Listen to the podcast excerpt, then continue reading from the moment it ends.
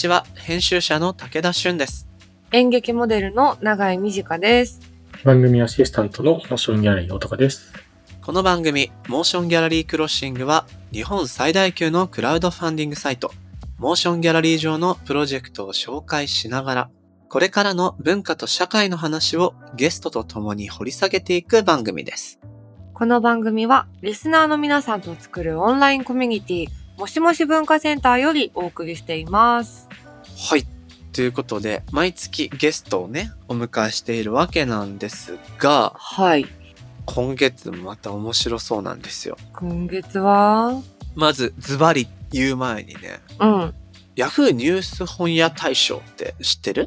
知らない。なんか本屋大賞あるじゃない？うんうん。あれと Yahoo ニュースがコラボしてるんですけど、へえ、あ、そうなんだ。そのね、ノンフィクション本大賞っていう賞があるんですよ。ほうほノンフィクションの本で、まあ、本屋さんがこれぞしたいなみたいな本。う。うんうん。去年、このノンフィクション本大賞を受賞した、目の見えない白鳥さん、アートを見に行くっていう本があるんですね。ああ、ただ知ってるよね。結構平積みでボンボン載ってた。知ってる。うんちょっとあの、可愛らしい表紙の本なんだけど、うん。ね今回はね、こちらを書かれました作家の川内有夫さん、はい。ゲストにお迎えして行こうと思ってるんですけど、このね、目の見えない白鳥さん、アートを見に行くは、ドキュメンタリー映画にもなっていて、この番組でも紹介したよね。だ、覚えてます。大高さんはこれもう見てるんですよね。ドキュメンタリー映画祭見に行きましたね、ケーズシネマまで。いいなぁ。ちょっとここはね、あの、川内さんがいらっしゃってから、ぜひその話も聞いてみたいななんて思いますけど、うん。これ、すごく面白いなと思って、その、本からドキュメンタリー映画ドキュメンタリー映画から本に、みたいなのは見たような記憶もあるけど、本がドキュメンタリー映画になっていくみたいな展開って、そんなにない気もしてね、確かに。非常に僕も気になってるんです。し、そもそもタイトルが秀逸じゃん？うん。どうやってアートを感じるんだろうかみたいな。ねえ、ほんと。いやー、読みたいなーって思いながらなそうなのよ。なんで今日はね、僕も読めてないので、実は、まっさらな気持ちで、川内さんにお話聞いていきたいと思います。はい。ということで、お待たせしました。今月の特集は、アートの見方。ちょっとシンプルだけど、まあ、見方自体がね、目の見えない方はどう見るのか、みたいなところにも踏み込んでいきたいなと思っているので、ぜひ最後まで聞いてください。この番組のハッシュタグは、シャープ、もし黒。ひらがなでもし黒です。アップルポッドキャストの番組ページにもコメントを書き込めます。皆さんのご意見、ご感想、お待ちしています。そして、Spotify の番組プレイリストのフォローと、もしもし文化センターへのご参加、こちらもお待ちしています。あなたももしもシーズンになってねなってねー。ではでは、始めていきましょう。武田俊と、長井美智香がお送りする、今回はゲストにノンフィクション作家の川内有夫さんをお招きします。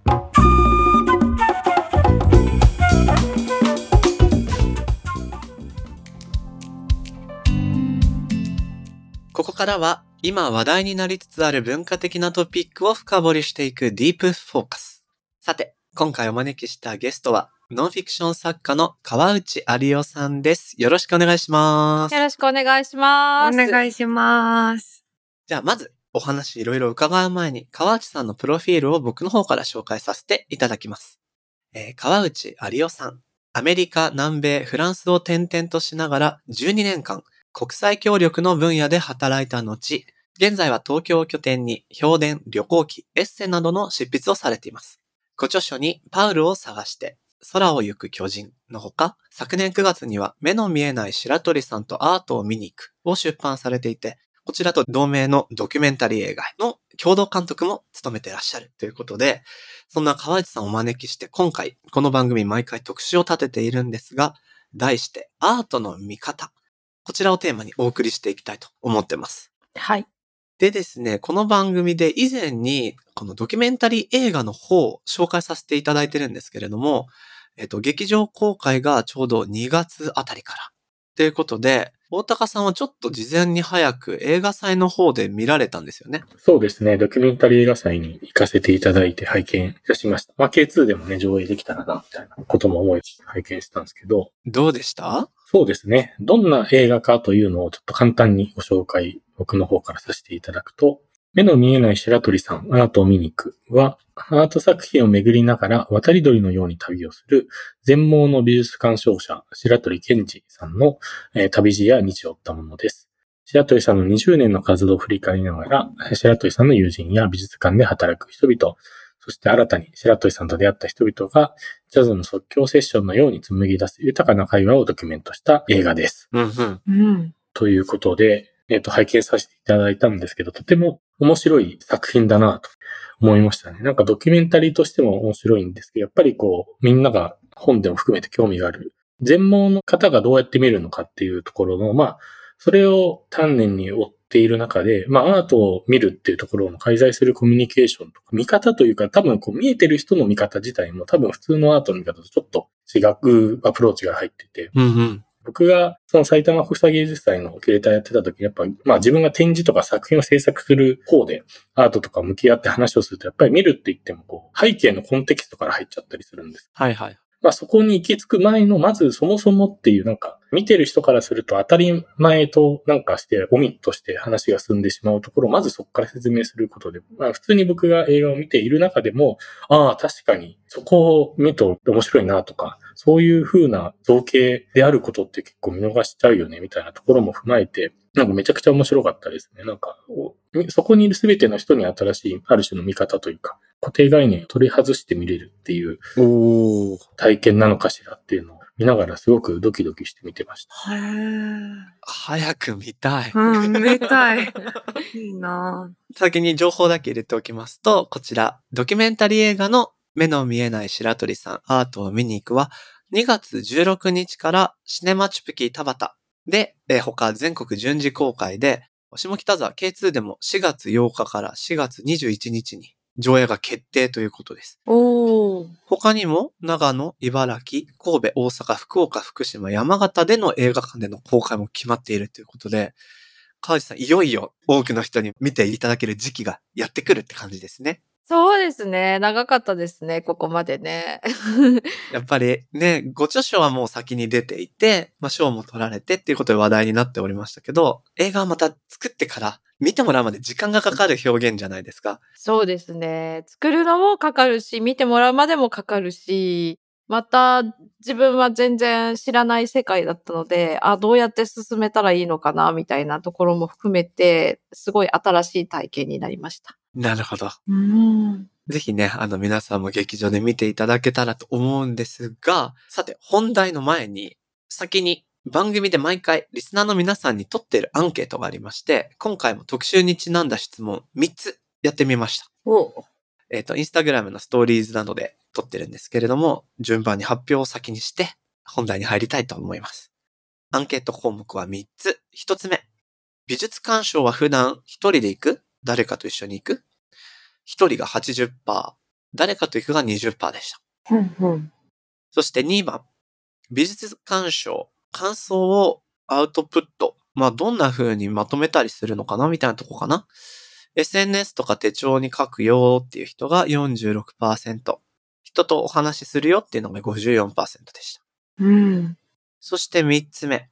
誰かと感想を共有しながらの美術鑑賞について。楽しそうは61%。一人で見るのが好きっていう人が39%。なんていうね、あの数字が出てますけど、ちょっと順番に感想を伺おうかな。長井さん、どう？これ見てみて。私はな一人ではあんまり行かなくて、誰かと一緒に行くことが多いんだけど、うんうん。そんなに美術鑑賞に明るくない人間なので、ただなんか最近ね、あの、TikTok 見てるとめっちゃ出てくんだよ。あるね。しかもその、なんか、トレンチコート着た女性とかが、なんか、今日はこの美術館に行ってみましたみたいな。うんうん。すっごいこう、なんていうの、おしゃれな編集が施されてて、めちゃくちゃ CM うまいなって思いながら見てるんだけど。だからなんだろう。昔よりもなんかそういう風に情報が届きやすくなったから、ああ、出かけやすくなったかもって勝手に思ってますけど。なんか気になる展示の探しやすさは上がったりもしてるの？かもしれないね。そうね、うん。なんか気にしてなくても入ってくるようになってるんだなって思いますね。僕も永井さんと一緒で、やっぱ見てすぐその人とどうだった？って話すのが、なんか半分ぐらいの楽しみだったりするので、うんうん。もうちょっと一人で行くと楽にね、あの予定合わせたりしないで気になるもんポンポン回れるなと思いつつ、結構一人で行けてないなっていうのをこれ見て思ったんですけど、そうなんだよなちなみに川内さんご自身では美術館行くときはどのタイプですか？私はどちらもありですね。あの、一人でも行くし、一人で行く美術館も好きだし、でも誰かと行くのも好きだし、でも誰かと行くが、ここ2、3年はその機会が増えて、さらに好きになったかなっていうのはありますね。なるほど、ななるほど。ん。それはやっぱりこう、このご著書を書かれたりっていうことも何か影響があったりはするんですか？あ、すごい、あの、むちゃくちゃあると思います。やっぱり、みんなで見る、始めるようになってから、やっぱり、その見方が、あの、大きく変わった。その美術鑑賞のあり方自体が大きく変わったので、自分の、なんか美術館体験は前とは全く違うものにどんどんなってきてると思うんですよね。なんかその変化もね、ぜひ本の話と合わせて伺っていきたいなと思うんですけれども、はい。早速聞いていきたいのが、いっぱい今気になるところがあるんです。まずもうこの本を僕最初に書店で見たときに、すごいタイトルにまず持ってかれて、まあ多くの人が書店で見たときに感じたフックだなというふうに思うんですけど、すごいタイトル似てるんですけど、同じタイトルではないんですよ。本の方はですね、目の見えない白鳥さんとアートを見に行くで、映画は目の見えない白鳥さん点アートを見に行くっていう。はい。このとがあるないは、でも結構重要ですね。そうなんですよ。今聞いてみると。確かに。結構その一文字があの内容を端的に表しているみたいなところもありまして。これはちょっと重要ポイントだ。なるほど、なるほど。ありがとうございます。ありがとうございます。そして早速なんですけど、この白鳥さんとアートを見に行くっていうのって、どういうきっかけだったんですか？友達だったんですか？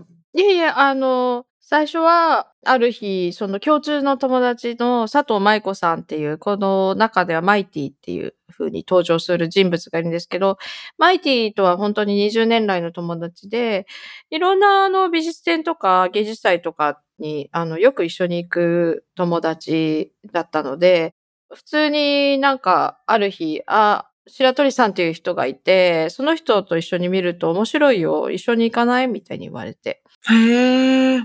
あ、じゃあぜひって言って、何も考えず、その日を迎えて、あ、その白鳥さんっていう人、あ、そうか、目が見えない人って言ってたっけ？みたいな。あれ、それで、目が見えない人は、えっ、と、どうやって一緒に見るんだっけ？みたいな。特に説明とかこうだよとかもなかったので、その日になって初めて、なんだっけ、どういう回だっけって思いながら、あの、普通に地下鉄に乗って丸の内に着いて、そしたらあの二人がね、私ちょっと遅れちゃったんで先に見てたんですよね、もはう。そう。で、すごい人が多い、あの、美術館で、三菱一号館美術館だったんですけど、はい。すごいみんな、あの、見てて、あの、よくあるね、あの、混んでる時は、ほら、みんなちょっとずつ静かにざわざわしないで、こう、動いていくっていうか、はいはい。はいはい。立ち止まらずに一つ一つの絵の前をっていう感じだったんですけど、二人がね、あの、ある一枚の絵の中に、前に立てたんですよね。うーん。その佇まいが他の人の流れと全然違って、あの、私の中ではなんかこう、小川の中に浮かんでる小石みたいな、ちょっと出てる石みたいな感じで、あ、あそこに二人がいたみたいに思ってたのがすごく印象的だったんですよね。二人は絵の前で話をしていたんですよ、その時に。で、私もそこにジョインして、そう、最初にどうする？どの絵にする？みたいにマイティに言われて、全部見れないから、70点以上ある作品展で、なるほど。全部見れないから、どこ、どれにする？選んでいいよ？みたいに言われたんですけど、え、え、なになになにじゃあ、じゃあこれ？みたいな、すぐ目の前に。そう、よくわかんないけど、じゃあこれにするって言って、え、何したらいい？って思ったら、なんか白鳥さんが、あ、じゃあなんかお願いしますみたいに言って、え、お願いしますって、あ、じゃあなんか、じゃあ分かった、説明するのねっていうことが最初分かって、はいはいはそれは犬を抱く女っていうピエール・ボナールの作品だったんですけど、そこにあるものを描写し始めたんですよね。女性がいて、犬がいて、とかって。い。うん、うん、うん。で、女性が犬を抱きながら犬の頭を見てるような感じの絵だったので、女性が犬を見ています、頭を見ていますって言って、その時にふっと小さい頃猫を飼ってたんです。元野良だった猫だったから、母がよく飲みがいるんじゃないかと思って、よく頭、後頭部とかをすごい見てた時の風景をふわって思い出して、うん、うんうん。ああの、女性がもしかして犬の飲みを探してるのかもしれないですね、みたいに言ったら、二人がなんかわははって笑って、したら、あの、すぐにそのマイティが、いや、でもそんなことないよって、あの女性は何も見てないと思うって。ただぼーっとしてて、で、犬を抱きながらご飯を食べ始めたんだけど、いろいろ悩みがあって、食事が手につかないんじゃないかって言ったんですよね。はいははいい。はいはいはい。それを聞いたときに、あ、そういう見方もあるかなと思って、で、ああ、じゃあもう、それで、ああだこうだ、ああだこうだ、あこうじゃない、ああじゃないみたいな感じで、10分か20分かかけて、その絵を解明していくっていうか、紐解いていくっていう時間があって。へえ。面白い。なるほど。そうなるわけですね。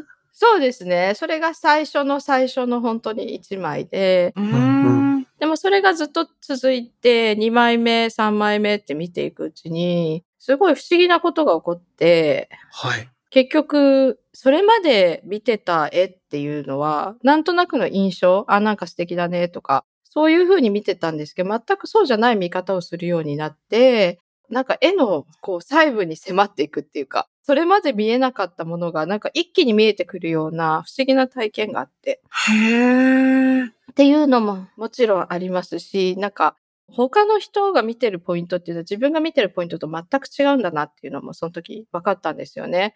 え、そこ注目する？みたいな。はいはい。はいはい。で、だから同じ絵を見ていても、それはその南フランスの絵だったんですけれども、あの風景を描いた絵だって、すごい素敵な絵で、なんかこう、いろんな、まあ、ボナール特有のいろんな色が入り混じってる、なんかファンタジックな感じの絵で、う。うんん。私はいいなぁ、みたいな、光が綺麗だねって、なんか行ってみたいなぁ、みたいに言ったんですけど、マイティがしたら、えー、そうか？なんか気持ち悪い、この絵、みたいに言って、そう、なんで？って言ったら、だって人の顔が描いてないじゃんみたいに言って、え、何のこと？と思ったら、その手前に人物がいたんですけど、顔がぼやけて見えないような感じだったんですよね。そこは私は全く注目してなかったんですけど、マイティがいきなりそういう風に言って、それを見始めたらなんとなくそんな気もしてきて、なんでこの人の顔は描かれてないのかしらとかうん。思うと、いかにこう一瞬の印象だけで見ていたものがガラッと変わって、その世界にもうちょっと深く入れるようになっていくような不思議な体験があっ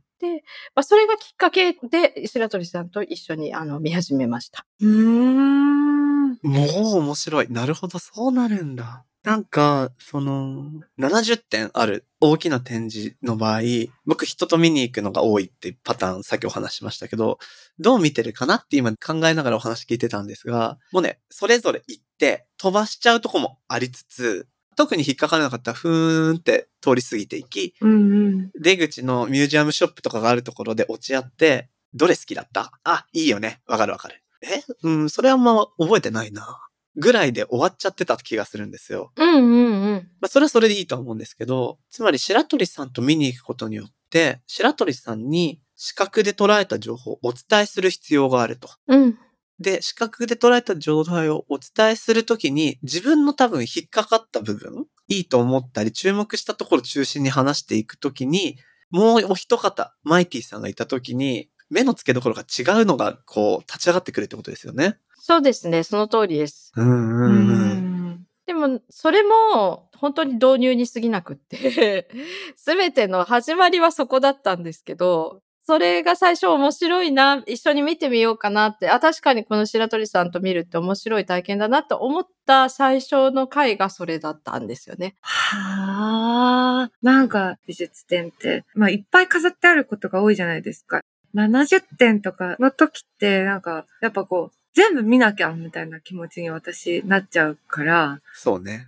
なんかもうその、うん、あ、はい、次、はうん、はい、次、みたいなので、こう、お気に入りは見つかっても、なんか別にこうなんだろう、この絵を見に来たんだみたいなことに至らないというか、そもそも別に場に行った人みたいになっちゃうんですよ。うん。わかります。私もそうだったと思うんですよね。やっぱりその展覧会に行くと、一通り全部見たっていう充足感の中で、ああ、よかったなとか思うんですけど、でも実際じゃあ振り返ってみて、なぜ我々は美術展に行くのかっていうことを考えたときに、やっぱりその作品と自分がなんかうまく対話できて、なんかこう何かが深まっていった自分に対する理解かもしれないし、うん。その作品に対する感情なのかもしれないし、何かが深まった時っていう時のその充足感っていうのは、また全部見れた時の充実感とは全く違う喜びとか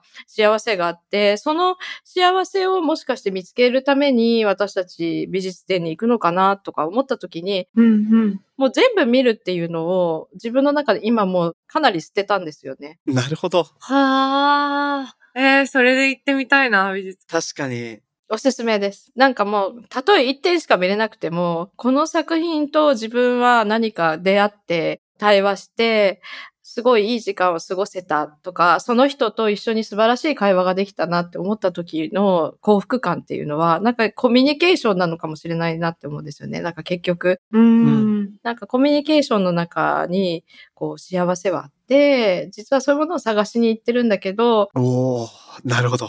そこに気づかないまま、ずっと今まであれ？もしかして来てた？みたいなところもあったりして。うん。あの、今お話の中で、こう、人によっての目の付けどころが違うっていうのは、あくまで、こう、白鳥さんと美術館行かれた入り口に過ぎないっていうことをお話しされてましたけど、その後、さらに多分気づかれたことがあるっていう含みを感じたんですけど、その後はどんな風に絵画鑑賞の体験って変わっていったんですか？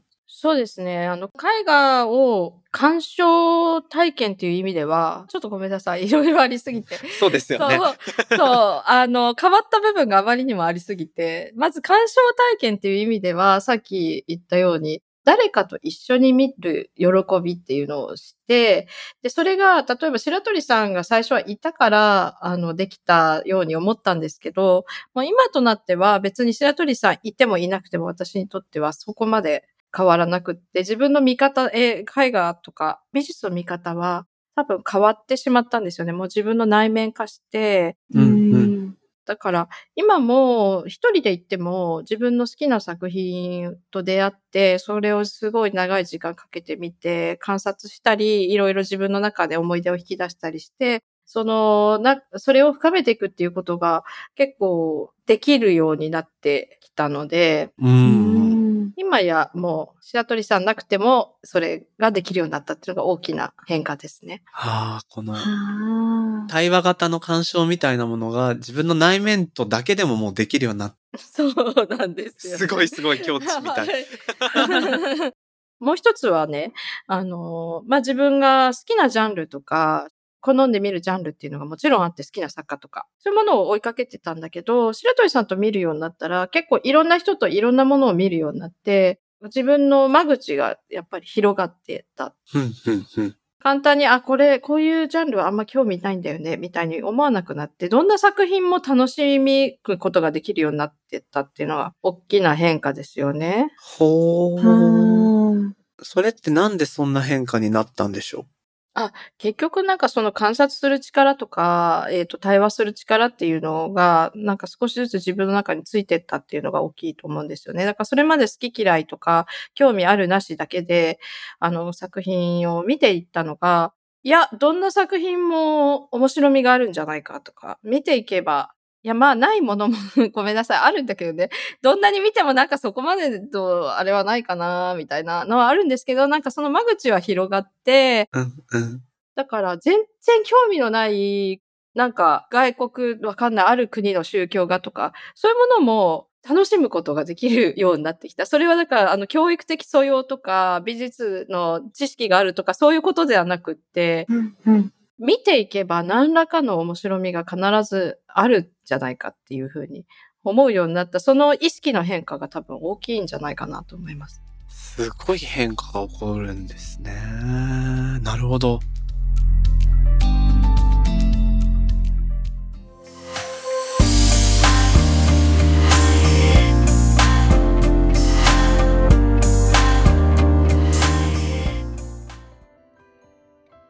さて、ここからはモーションギャラリーで現在挑戦中のプロジェクトの中から特に注目してほしいものを紹介するホットプロジェクト。大高さん、今日はどんなの来てますか？はい。今回はハンガリーの女性映画監督のプロジェクトをご紹介するのですが、まあお二人は映画だったり音楽だったり、まあハンガリーのことといえばこれだなとか知っているみたいなことってありますか？ハンガリーについて、ハンガリー。どう？長井さん。私が唯一知ってるのは、ハンガリーホーンテールっていうドラゴンの種類がいて、ちょっとドラゴンの種類？本当に危険。強い。強いし、気性が荒いから、あの、ハリーポッターに出てくるんだけど、ああ。はいはいはい。ハリーが、なんか、やけに縁があるドラゴンが、確かハンガリーホーンテールで、へえ。なんか大体ロンが燃えてる。かわいそうだな、ロン。すごいな。この流れだと、長井さんそんなに知らないちょっとずらした回答をし、僕がなんかちょっと眼蓄のある、なんか言うって流れがあるじゃない？うんうん。ハンガリーマジで今自分の中にカードがないことに気づいて震えています。珍しい。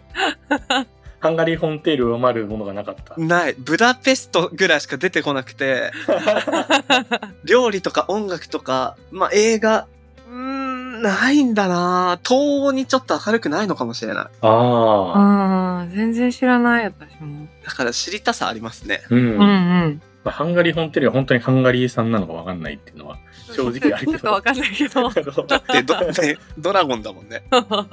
そんなハンガリーですけど。あ、でも確かにシネフィルのね、人たちはすごい北欧の映画をすごく知っているとシネフィル感はあるな、みたいな。東欧？東欧だ、東欧ですうね。うんん。思いつつ、そんなハンガリーが誇る映画監督であるメーサローシュ・マルータ監督作品の日本初公開を支援するプロジェクトを今回ご紹介いたします。ほうほへえ。このメーサロシュ・マルータ監督は女性として初めてベルリン国際映画祭の金熊賞やこれまで多数の賞を受賞していて、世界的には非常に高く評価されているのですが、まだその作品は日本で劇場公開されたことがないと。あら。うん。女性主体性を脅かす社会の相続を、えー描き続ける彼女の作品に、えー今こそ向き合うべきではないか。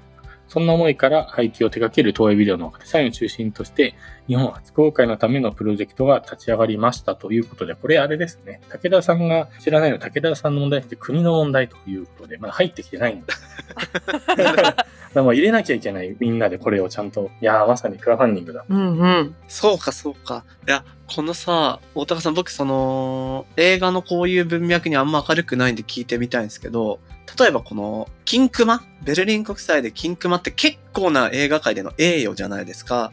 それを取っていつつも、日本に入ってきてない映画って、まあまああったりするもんなんですか？いやー、そうですね。実は、僕がモーション AI を立ち上げようと思った理由のエピソードの一つが実はこういう話で。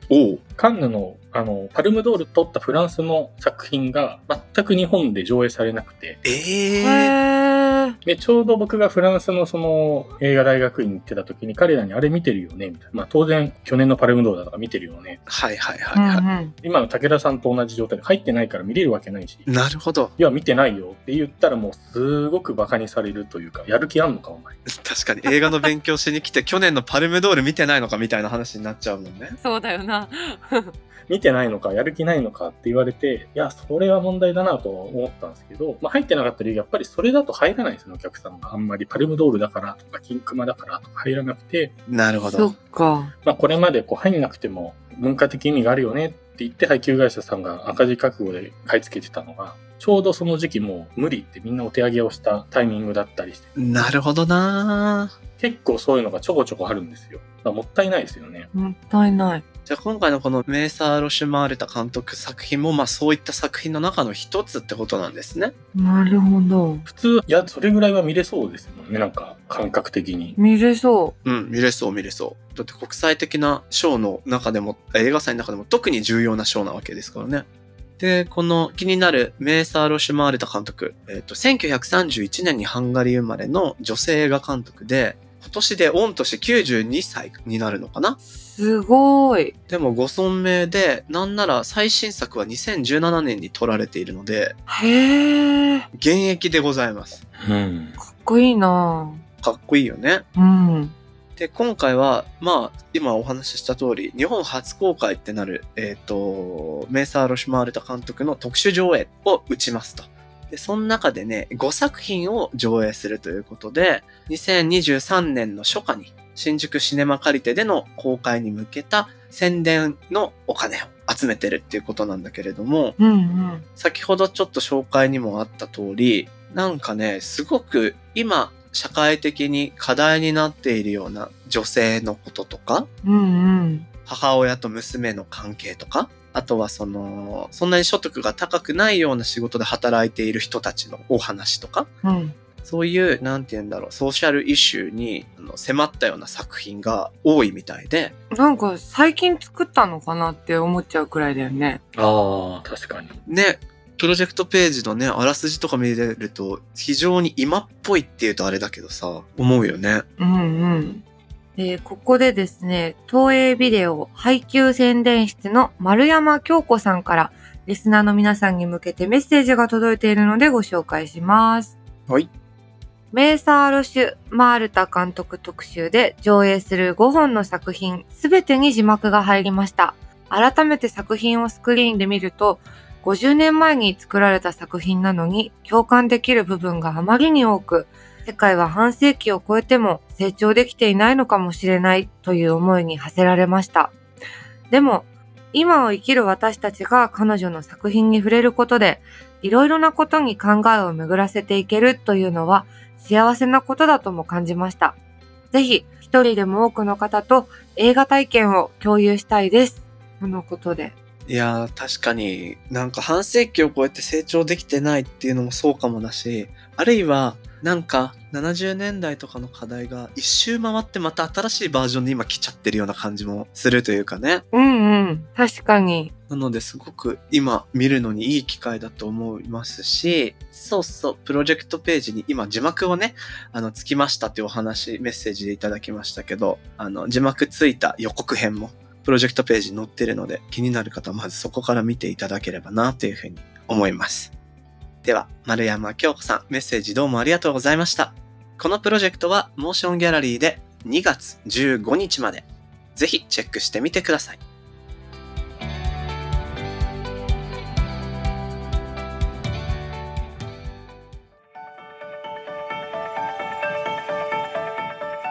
モーションギャラリークロッシングエンディングのお時間となりました。うん。永井さんどうだった？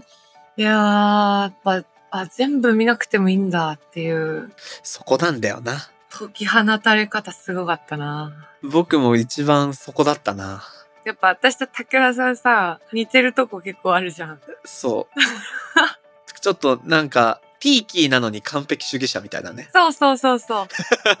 なんか、行くんだったら、みたいな。そうそう。で、できないんだったら行かないみたいな。そう。0100のね、悪い癖が。マジ損だよね、この性格。本当にそう。うん、直してこう、一緒に。ね。ちょっと頑張って飛ばしてみちゃうみたいなね。そうなんだよね。もっとなんか、だからちょっと、ほろ酔いくらいで行ってみるのが最初いいのかなとか、確かにね、ラフにできるもんな、それ。うん、思っちゃったな。見終わってからご飯食べ行くんじゃなくて、ちょっと引っ掛けてから見に行くっていう。そうそうそいいかもいいかも。う。ね。ちょっと声がでかくなりすぎないように気をつけながら、これめっちゃよくねみたいなことをね、言い出すのも、それはそれでやばいじゃん。それはそれでね、問題だから。でもなんかあとは、見ながら話していい。いや、誰もいけないなんて言ってないのになんでそう思ってきたんだろうと思うけど、うん。じっくり見ながら喋るのって楽しそうだよね。楽しそう。だからやっぱ、ちょっとこう、勝手にやっぱ敷居を高く感じすぎてたのかなとかもね。高い式に対応できない自分な状態なので、行きません、みたいなね。そうそうそう。もうちょっとな、気楽に向き合っていきたい。うん。全部持って帰れないのが当然だと思って、ね。ラフに見に行こうぜ。どうしよさてさて、そんな永井さんですけれど、なんか今頑張ってるじゃん。そうなんだよね。てか、むしろ頑張ったのは過去で、それがお披露目のタイミングで、ドラマが今、出演中のものオンエアなのがあるね。そうなの。えっとね、テレビ東京の水曜日の深夜0時半からやってる、はいはい。来世ではちゃんとしますに、この放送の頃はもう出てるかなはいはいはい。出てくるのと、あと、テレビ朝日の、これは何曜日だったかな？月曜日、ん？ちょっと待って。うんうん。うーんと、今日が木曜日で、そ れ今日カウントから考えるの？か。あ、火曜日だ。火曜日の夜、こっちは9時からの星降る夜にっていうね、ドラマに。今、週2でドラマに登場すると。そうなの。え、それぞれどんなお話か簡単に教えてください。えっ、とね、来世ではちゃんとしますは、これ多分もうシーズン3なんだけど、はいはい。漫画原作でこう、正にまあ、奔放なというか、うんうん。主人公の女の子とその同僚たちの、まあなんかこう、やっちゃったりやっちゃわなかったりする恋愛小話ですね。だってこれメインビジュアルでね、そう、なかなかのもの右手に掲げてるもんね、内田さん。そうなのよ。うん。結構こう、正直な、エッチなラブコメって感じの。いいね、いいね。そう、テレ東深夜。あー、ぽ、ぽさがあるね。そう。で、打って変わってこの、星降る夜には、産婦人科医の、えっと、吉高由里子さんと、あと、遺品管理士の北村匠海さんの、まあ、ラブストーリーなんだけど、はいはい。私は産婦人科医の同僚の役で、ほー。そう、でもこれはね、この北村匠海さんが演じる役が、あの、耳が聞こえない役で、あら、なんか今日のテーマとちょっとつながるわね。そう、手話も交えながらのラブストーリーで、こっちもでも結構コメディ色が強めで楽しいドラマになっております。へー。なるほど、なるほど。こう、毎週長いチェックができる時期が来ているので、はい。珍しく。結構役柄は違う感じ？どっちもキャラクターは。そうね。まあでも基本的にあの、低体温でお送りしてます。じっとりめで？そうそうそうそう。うん。悪口も言ったりとかしたりとか。うん。陰気な役で。なるほど、なるほど。これはハマりそうね。なんかハマりそうって言ってんのか、なんか褒めてんのかけなしてんのかわかんなくなっちゃうけど、いやいやいや、もう、よかったら見てみてください。はい。ぜひ皆さんチェックしてみてください。この番組のハッシュタグは、シャープもし黒。そして、アップルポッドキャストのコメントでもご意見ご感想お待ちしています。はい。また、番組のオンラインコミュニティ、もしもし文化センター。こちらでは会員限定 SNS にて、通称もしもしーずって呼んでるリスナー会員の皆さんと番組の感想やトピックについてシェアしてます。僕と永井さんによるスピンオフトークのほか、限定グッズ、会員証ステッカー、毎月のミートアップなど用意してます。